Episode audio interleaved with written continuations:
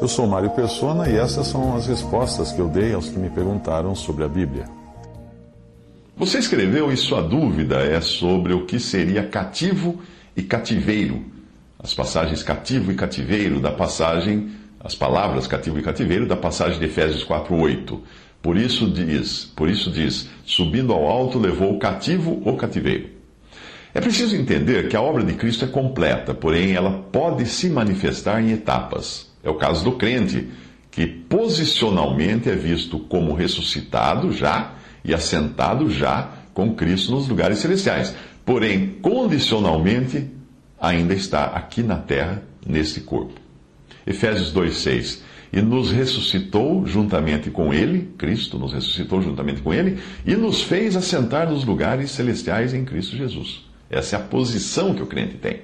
Mas a condição do crente é ainda na terra.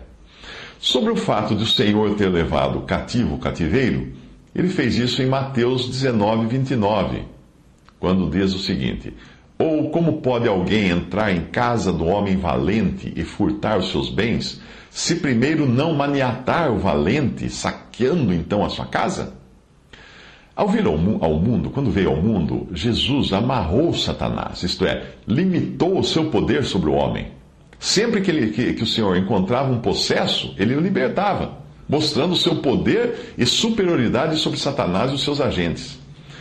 Mais tarde, na cruz, quando Satanás pensou que tinha levado a melhor, ferindo o calcanhar da semente da mulher, Jesus esmagou de uma vez para sempre a cabeça da serpente conforme havia sido prometido no jardim do Éden. Em Gênesis 3, 14 a 15. Então o Senhor Deus disse à serpente: Porquanto fizeste isto, maldita serás mais que toda a fera, e mais que todos os animais do campo. Sobre o teu ventre andarás e pó comerás todos os dias da tua vida. E porei inimizade entre ti e a mulher, e entre a tua semente e a sua semente. Esta te ferirá a cabeça, e tu lhe ferirás o calcanhar. Cristo venceu assim completamente o inimigo, libertando também os que ele, inimigo, Satanás, tinha feito prisioneiros.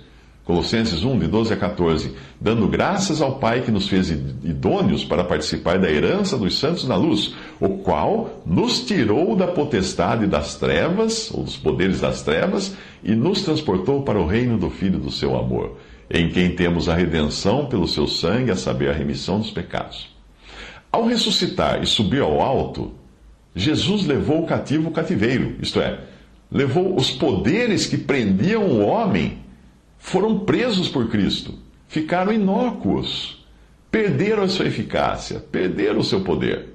Hebreus 2, de 14 a 15. E visto como os filhos participam da carne e do sangue, também ele participou das mesmas coisas, para que pela morte aniquilasse o que tinha o império da morte, isto é, o diabo e livrasse todos os que com medo da morte estavam por toda a vida sujeitos à servidão.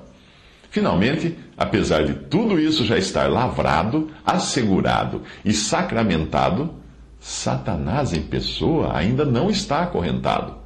Mas isso vai acontecer no milênio.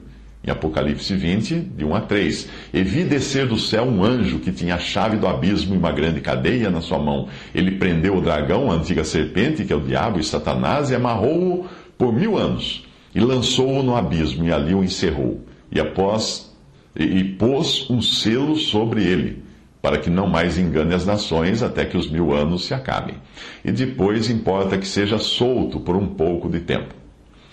O último episódio será a condenação eterna do diabo, em Apocalipse 20, 10. E o diabo que os enganava foi lançado no lago de fogo e enxofre, onde está a besta e o falso profeta e de dia e de noite serão atormentados para todo sempre.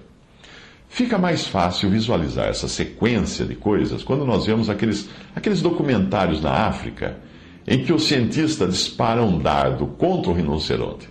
O rinoceronte. Uh, o rinoceronte continua correndo. Depois ele passa a caminhar só.